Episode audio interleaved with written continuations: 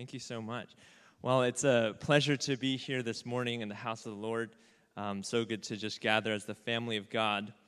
But yeah, we're going to dive right into the Word. I'll be speaking from Psalm 91. So if you could turn there in your Bibles. And for the slides, I'll be in the ESV translation.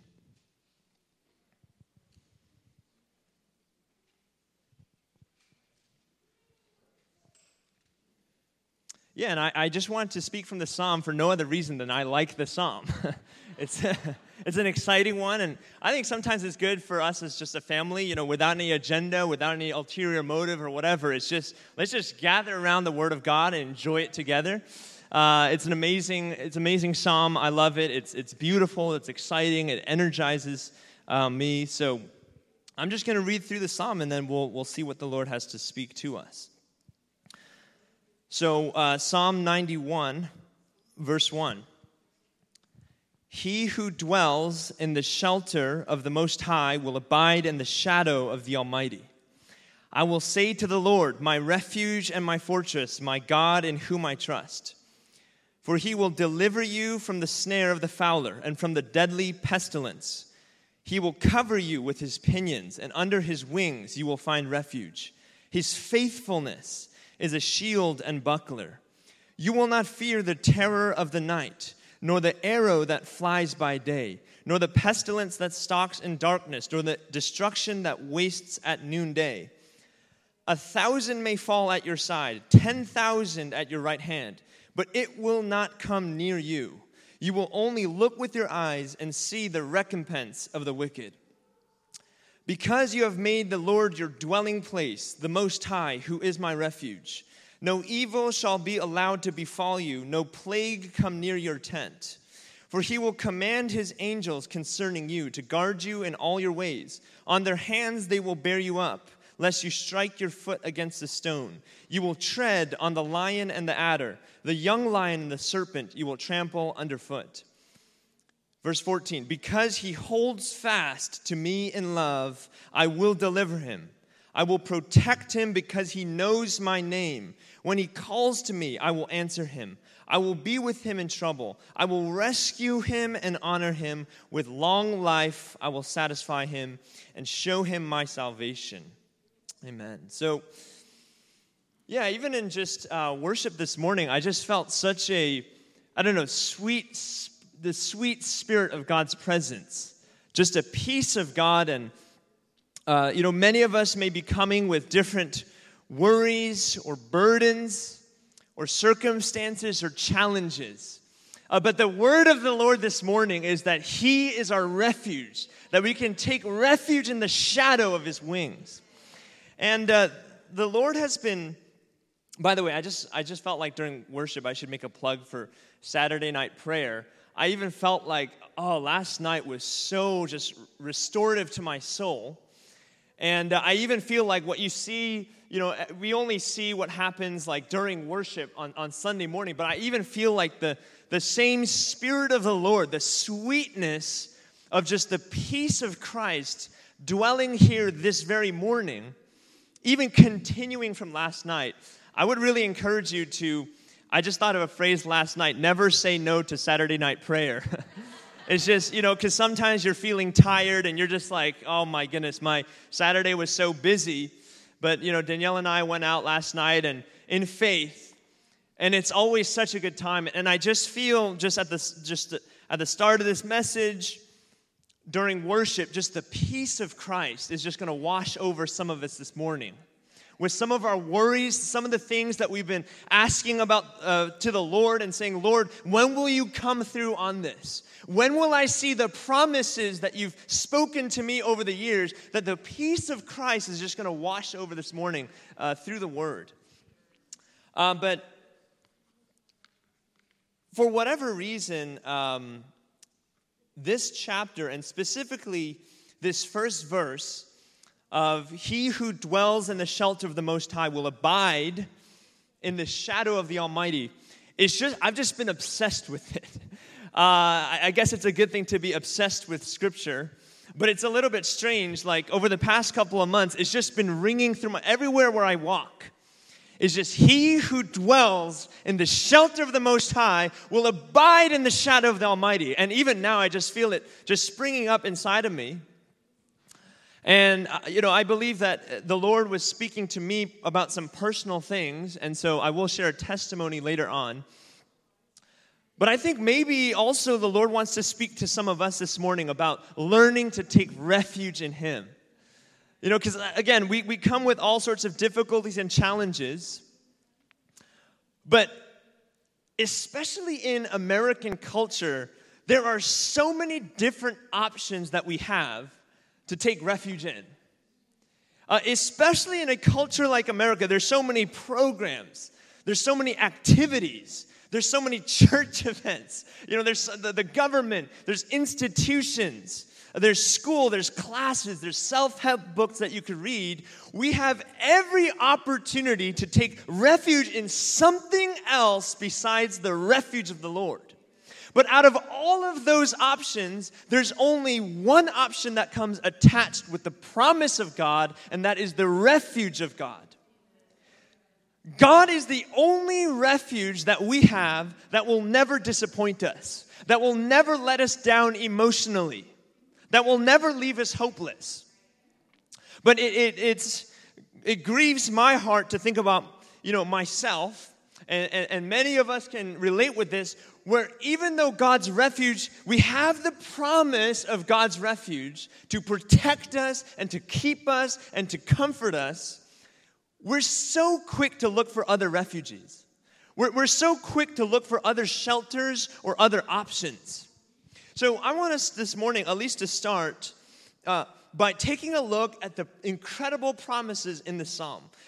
And they're just so amazing, even though it's just one short psalm out of the entire Bible, but it's just chock full of promises. And it really is a summary of a lot of the promises throughout the entire Old and New Testaments. But just starting with verse 1, and I'll just kind of read some of these verses as we go through. We're promised that for the one who dwells, meaning the one who chooses to live in the shelter of the Most High, we're promised that that person will learn to abide in the Lord's shadow. Now, a lot of the Old Testament kind of repeats ideas, but in this verse, we actually see kind of a progression. So you kind of make it a habit of living in God's house, and He turns it from kind of a spiritual or physical exercise of, you know, kind of, okay, I'm going to choose to live under God's roof today. And He begins to transform your heart into the place of abiding, which abiding goes beyond just living. It goes to the place of resting and finding restoration for your soul. And as you try to go to God's house over and over and over again, He transforms your heart to where you're resting and abiding. And it's not only just a shelter anymore, but it's the very shadow of the Almighty. That word shadow, again, shelter I think of like a tent or a house, but a shadow is just so inviting. It just speaks of the comfort and the peace of God, doesn't it?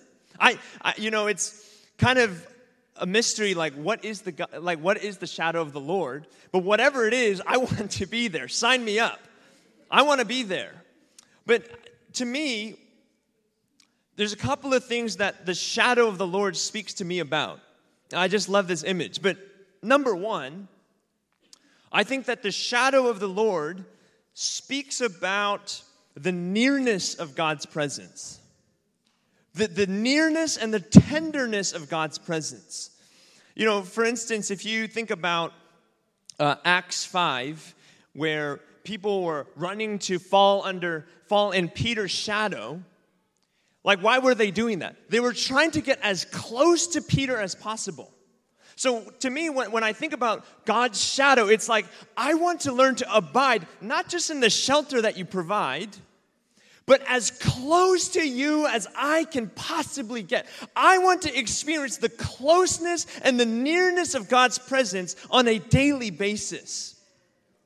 It's like that woman that was trying to touch Jesus' clothing. If only I could grab the hem of Jesus' garment, then I would be healed. That's what it means to go from a dwelling in his shelter to coming to a place of abiding in his very shadow.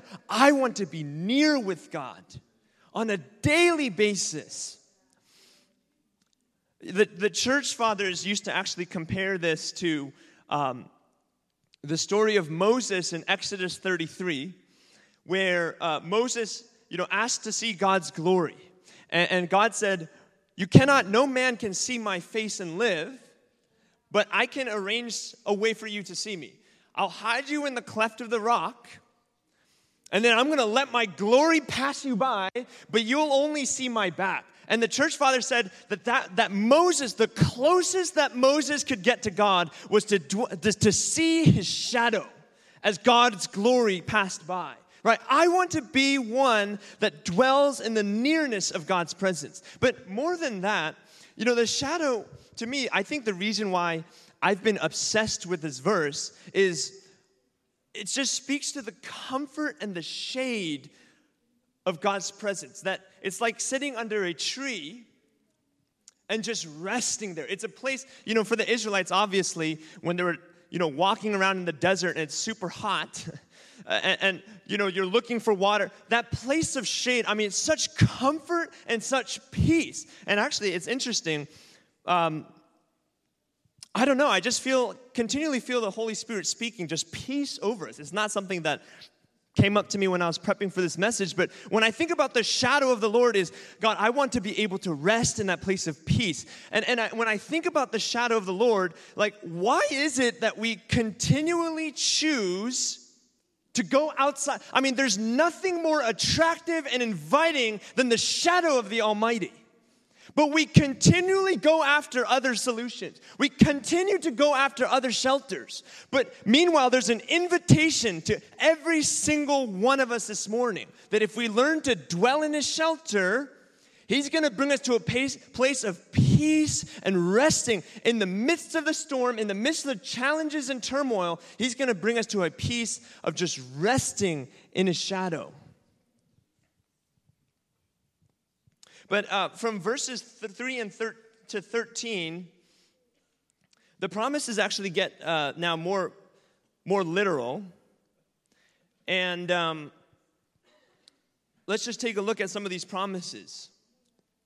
Verse 3, it says, "He will deliver us from the snare of the fowler and from the pestilence," meaning disease. That God has the power to deliver us from every pitfall that we might face. Every trap and snare and sin and temptation that Satan lays out for us, God has the power to deliver us. The shadow of the Almighty. The Almighty, the name of God, El Shaddai, it means that there's nothing he cannot do. It means that he's all-powerful. He has the power to deliver us from every trap and snare and pit. He has the power to deliver us from sickness and plague and destruction. Now, this doesn't mean that we'll never get a cold. But what it does mean, I was reading commentaries, and there's people that took this promise literally by faith, and they sacrificed themselves in the midst of, the Black Plague or outbreaks of cholera and disease, and they said, in the midst, I'm trying to minister to these people, in the midst of all of this disease and destruction, I will trust you that you have the power to deliver me. And then actually, this psalmist takes it even to the next level. There's so much. Okay, so verse 7. He says, 1,000 may fall at your side, 10,000 at your right hand, but it will not even come near you. And not only will you kind of conquer in the midst of battle with all these, in the midst of warfare and soldiers, it's not even that you will win the battle, but it's not even going to touch you. This world is looking for a community of people that is not even touched by the shaking and the turmoil and the warfare that's going around in the world around us. It makes me think about Daniel or Shadrach, Meshach, and Abednego, When they came out of the fire, what happened? The king examined them, and they were not even touched. Their hair, not even a hair of their heads, was even touched. Now, you think about these promises, right? And there's so many more. If you think about these promises and how great they are, why is it that faith doesn't come through in a daily basis? Like, why do our lives not match up with that confidence of, even if there's thousands of people dying around me, it's not even going to touch me? Like, where is that confidence in our lives in the Lord's promises? Well, I think one of the things is that as people, I think we have difficulty applying the promises of God to ourselves and our own personal circumstances. And there's a couple of reasons why, but you know, if you might be able to sing songs and just true, or even for me, when I'm preaching about it, I feel 100% confident. When we're in a group setting, you know, we sing the songs, we read the books, we listen to the sermons, but then there's kind of a barrier where it's difficult to apply these promises to ourselves, right? And one of the things that I was thinking about is that you might think, well, I'm not in the midst of a warfare. You know, there's not thousands of people dying around me. So, you know, does this, you know, I can trust in God that he can deliver me from this battle, but can he really deliver me from the stress of work? We have this kind of weird way when we read the Bible, we think, well, this was like for the people of Israel, or this was for like King David, who is out there fighting with a sword, but this doesn't apply to my daily circumstances. I want to make it clear that the promises in Psalm 91 are a 100% money-back guarantee for anyone who decides, I will take shelter in the refuge of the Lord. It's not just for the Old Testament. It's not just for a soldier on the battlefield. It applies to my finances. It applies to my marital, you know, conflict. It applies to sickness. It applies to all of these things that we face, that these promises apply. And I just, it's kind of comical, but think about this. In verse 13, it says, you will tread on the lion and the snake. That is not a literal, like I shouldn't go around and start like stomping on some lions at the zoo. That's not what this is talking about. Like, and you might think maybe the Israelites were always in the midst of battle and that there's always thousands of people dying around them. But even the Israelites didn't go around just stepping on lions. That's not the point of this psalm. I say this to say this. The point of this psalm is not that, oh, I'm going to take these promises literally and specifically, just these ones. Like, okay, I'm not going to be afraid of the arrow and the plague, but I am going to be afraid about my security in my work, right? That's not how this worked. The whole point of this psalm was that they were speaking to the Israelites. It was a way that the Israelites could understand this one point. That no matter what the circumstance or obstacle is, no matter how mighty or difficult or dangerous or wicked the obstacle might seem, God promises victory over them all. That is the central point of this psalm, is that we do not have to fear in the midst of any trial that we face. It's not just about, you know, the arrow and, you know, the plague and the thousands of people dying. It's a way that this psalm is teaching us, no matter what the circumstance might be. Is it anxiety? Is it depression? Is it doubt? Is it attacks from the enemy? This psalm is all-inclusive of all of those challenges. Now, I just want to kind of talk about how,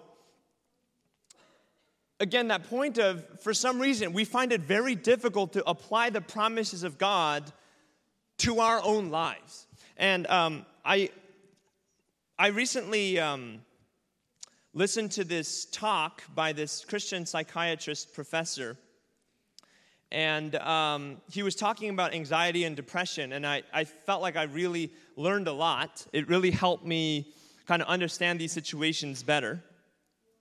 Now, I'm not a professional, so, this is just my observation of these things. But one of the very sobering or tragic things that I kind of noticed listening to this is, depression is not just like you have clinical depression or not, right? It's kind of a progression, right? So he was kind of talking about how as you progress in depression, and I've experienced this myself. I've never experienced like clinical or major depression or anything like that. But there's many of us can relate with those seasons where we're feeling blue, where we're feeling down, we're feeling hopeless.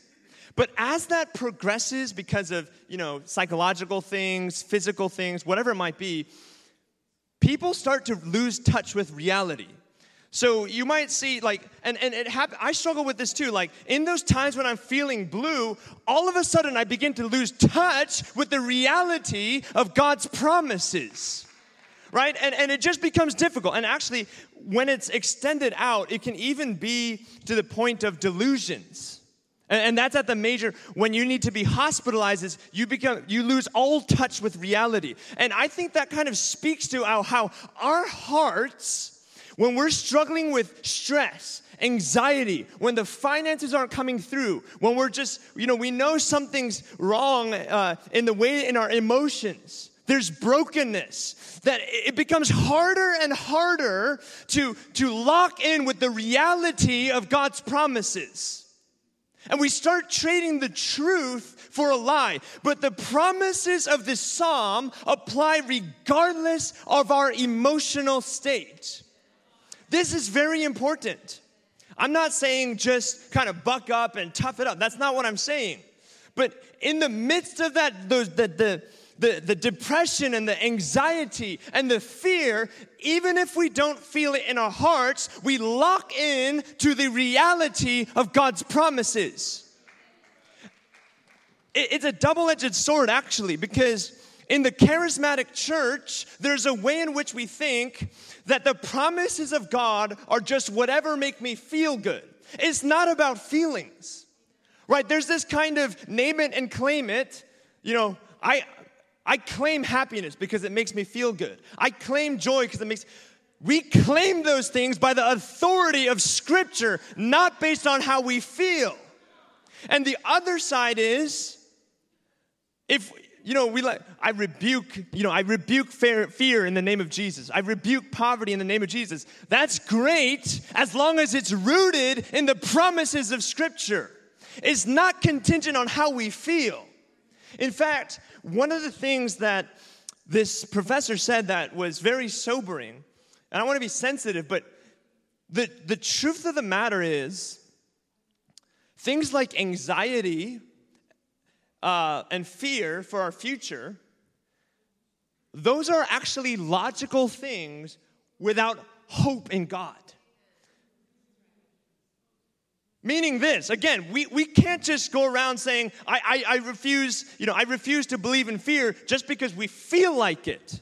Without the hope of the gospel, right? Without the hope of the gospel, we have no basis for believing anything will turn out well, but with the promises of the gospel, with the promises of Psalm 91, we have 100% money-back guarantee that we can stand firm in the midst of shaking.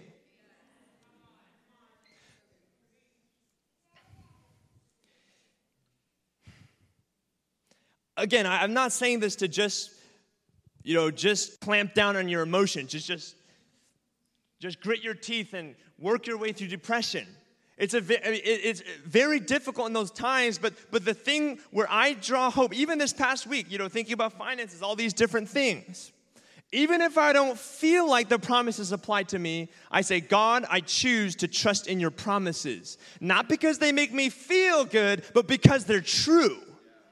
Not because, I have a positive self-esteem, but it's because Jesus has bought me with his blood. That's how I have confidence, is the truth of God's word.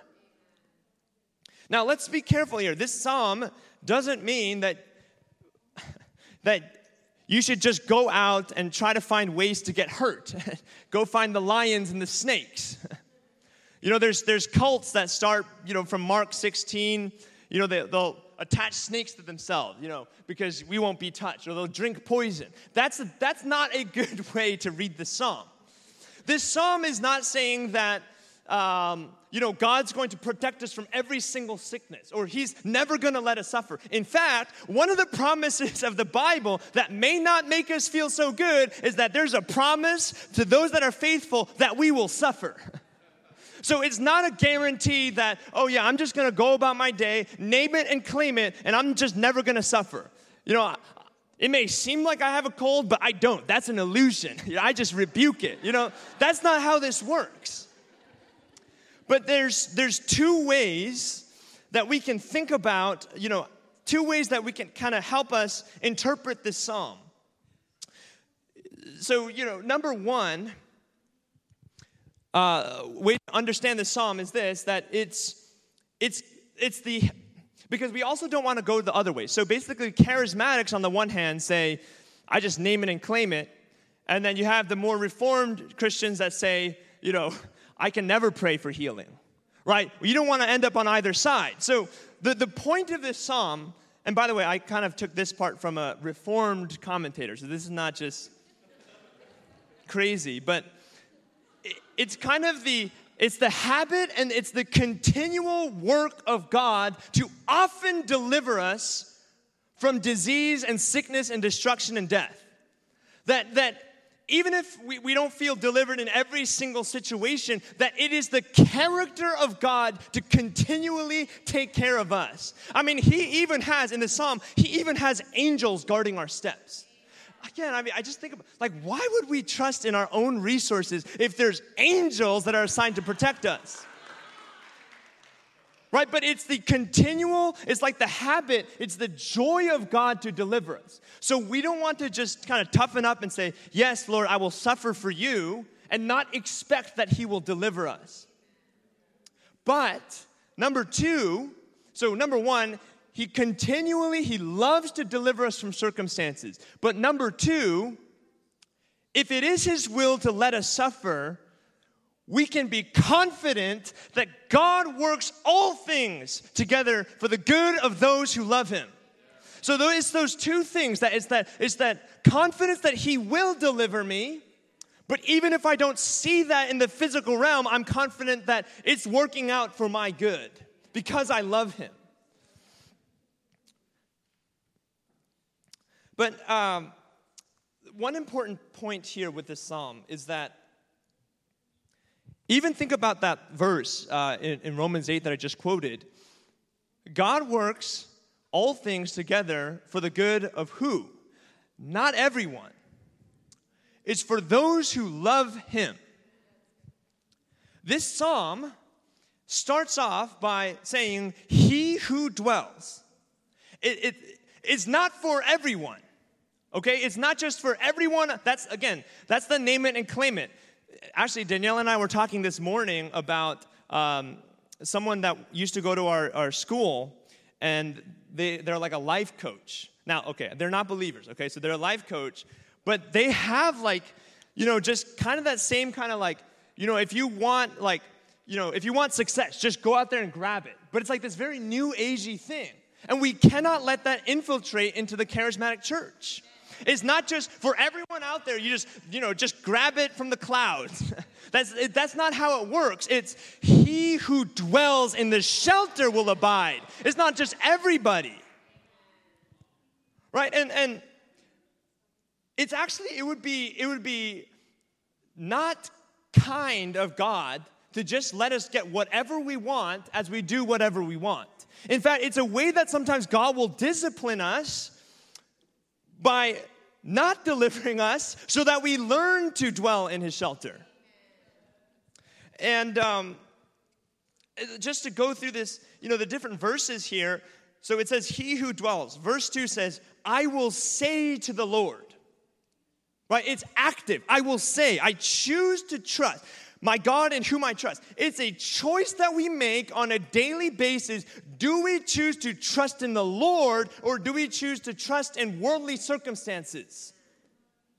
Right? It says, verse 9, it says, because you have made the Lord your dwelling place. It says, because there is a condition. You make the Lord your dwelling place on a daily basis as a habit and as a choice. That's when these promises apply. It's not just name it and claim it. Verse 14, because he holds fast to me in love. There is an active part that we play to say, Lord, on a daily basis, I will come to you over and over and over again. I will hold fast to you in love. I will call out to you. I will put my trust in you. Charles Spurgeon says this, he's a man of God that we all, all churches have looked up to in the past. So kind of ponder this, but he says this, the blessings here promised are not for all believers. Basically what I think he's saying is, you can't just check off a religious box and say, I'm good. I just prayed the sinner's prayer, I'm good.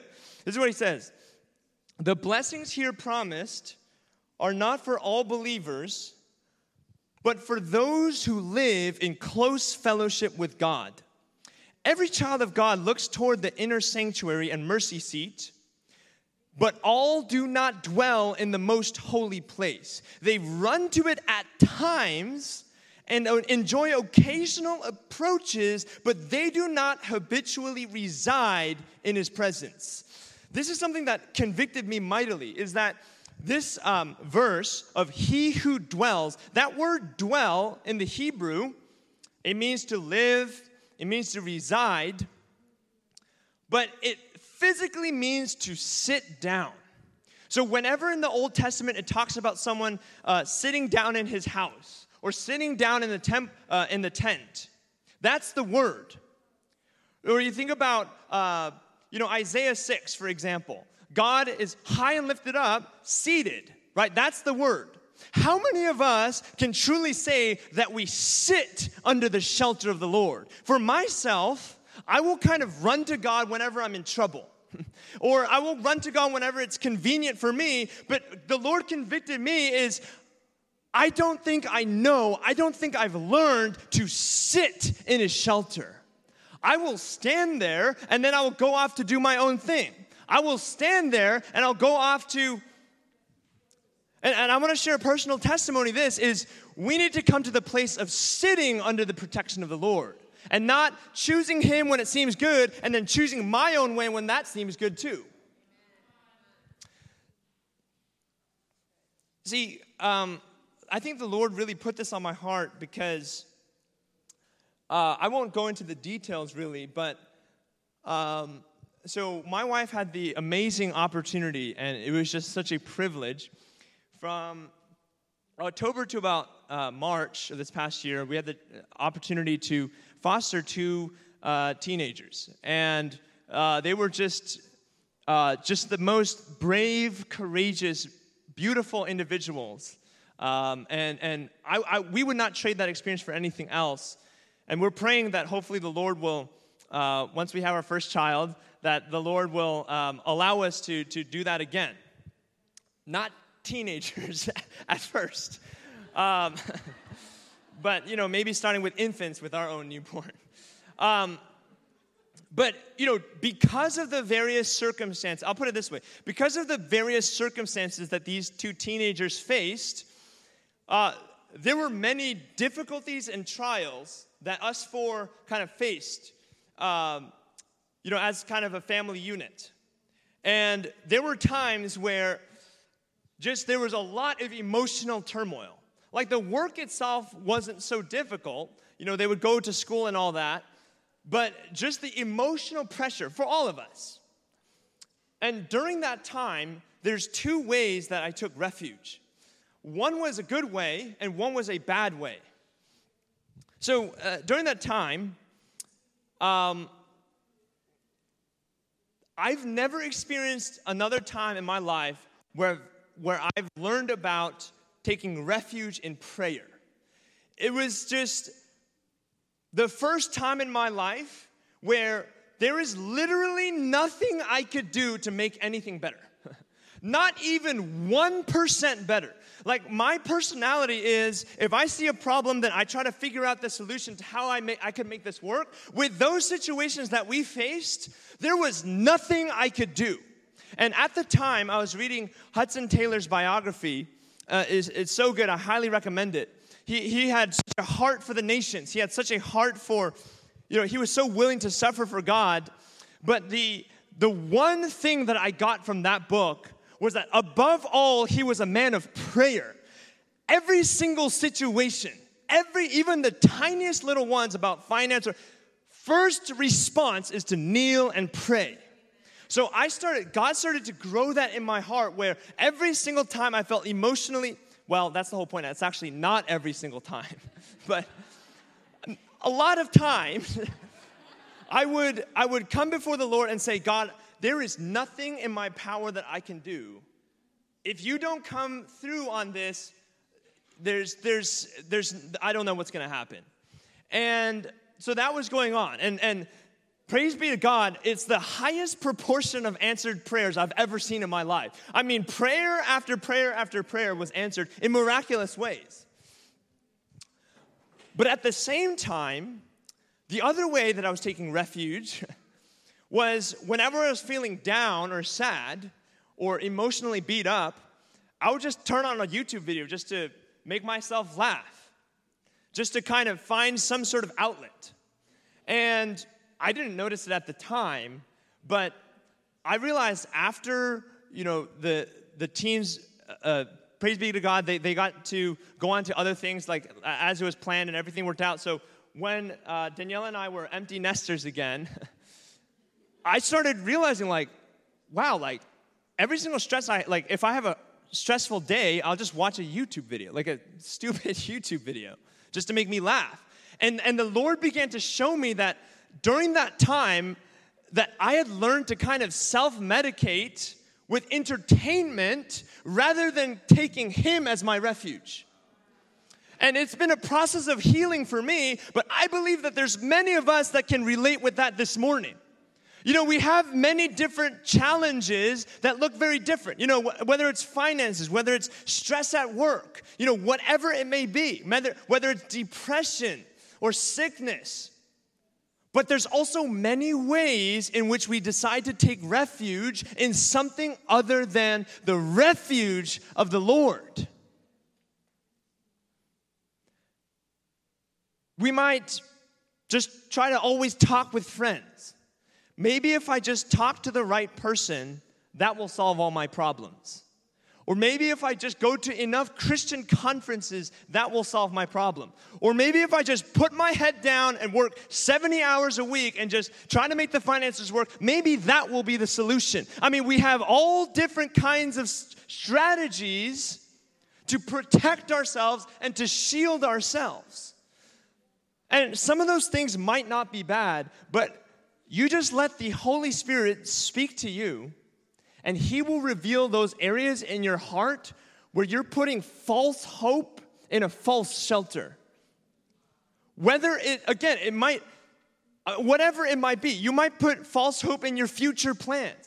Right now my life is difficult, but I think I'm working towards a better future. Whatever it may be, and my prayer for us this morning is that the Lord will speak to our hearts and show us, you're going after, in Jeremiah 2, it talks about how God has two things against the Israelites. Number one, they abandoned the fountain of living water from the Lord. And number two, they went after broken wells. They went after broken sources of water. And I believe that the Lord this morning, instead of resting in His peace, there's moments in our lives on a daily basis where we choose to take peace in something else. We choose to protect ourselves in something else other than taking refuge in the Lord. And my prayer is that the Holy Spirit would speak right into the core of our being. Where are we taking refuge? Where is my hope? Where is my comfort? Where is my joy? If it's anything other than the shelter of the Most High God, it is bound to fail and it's bound to disappoint. But if we as a community learn to dwell in His shelter, we're going to be transformed to that place of abiding under His shadow where we can sing under the shadow of His wings and just sing for joy and say, God, I am so happy to be here under your shelter. It's so much better than anything else that I could choose. And so it might look different for different ones of us. But just some practicals. You know, for me, it was prayer. One of the things that I struggle with is just the worrying cycle. As if just kind of worrying about it and playing through the situation in my head that that's going to make things better. It's not. You can't even add 1 hour to your life by worrying, right? So for me, it was, do I choose to pray? Do I choose to take refuge in the Lord by prayer, or do I choose to worry in this endless cycle, right? Or for some of us, it might be, do I choose to listen to the wisdom of the Word of God, or do I choose to just go by what I think makes sense? Or do I choose to obey the Word of God, or do I choose to compromise, right? How am I taking shelter? Do I choose to, for some of us, our outlet is just complaining and gossiping. Like, oh, this is so frustrating. You just complain. Do I choose to take refuge by worshiping God and giving thanks to Him in all circumstances? Or do I just continue to grumble and complain? And so let's actually, if we could maybe have Asaph or Will come up, we'll just have a time of reflection. I just feel that just spirit of peace over us, just washing over us. I think about, the book of Isaiah, come all who are thirsty, come. Why do you labor for that which does not satisfy? We're in this kind of constant laboring, this constant working, constant, where's my food going to come from? Where's my money going to come from? And just the spirit of peace this morning is saying, come, learn from me. I am lowly and gentle in heart. Take my yoke upon you. Learn to rest in me. Learn to take refuge in me. I will protect you. I will shield you. My faithfulness is a shield and a buckler. I will cover you with my wings. I will cover you with the feathers of my wings. But just to have a simple time of reflection, just ask the Lord, number one, what is the false way that I'm taking refuge in something else? You don't have to make it about 1 million different things, but what is that one shelter that you always run to? Is it work? Is it maybe even your spouse? Is it worrying? Is it fear? What is that one? So just ask the Lord. Lord, what's that one thing that when I get stressed, I get worried, what's that one thing that I take shelter in?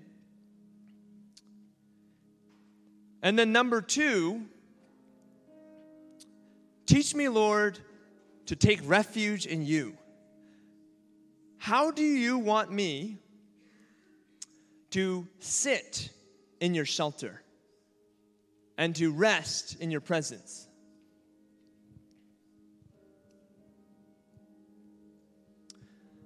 I'll just read this quote. I love this Jonathan Edwards resolution. I know, later on in life he was questioning some of them, but he says this thing, he says, I resolve to declare my ways to God, lay open my soul to Him. All my sins, temptations, difficulties, sorrows, fears, hopes, desires, and everything and every circumstance. We don't need to hide our fear from the Lord. We don't need to hide our need from the Lord. I do this thing where I feel like ashamed sometimes about asking the Lord for finance. But it's not better to try to do it myself. So let's just open up our hearts to the Lord. I'm worried about this. I'm feeling stressed about this. I'm feeling emotionally broken about this. Let's be honest to Him and let Him reveal to us, number one, how are we taking shelter in something else? And number two, Lord, teach me, what does it look like for me practically to take shelter, to sit down there and just plant myself in the shelter of the Lord? So we'll just take a few minutes.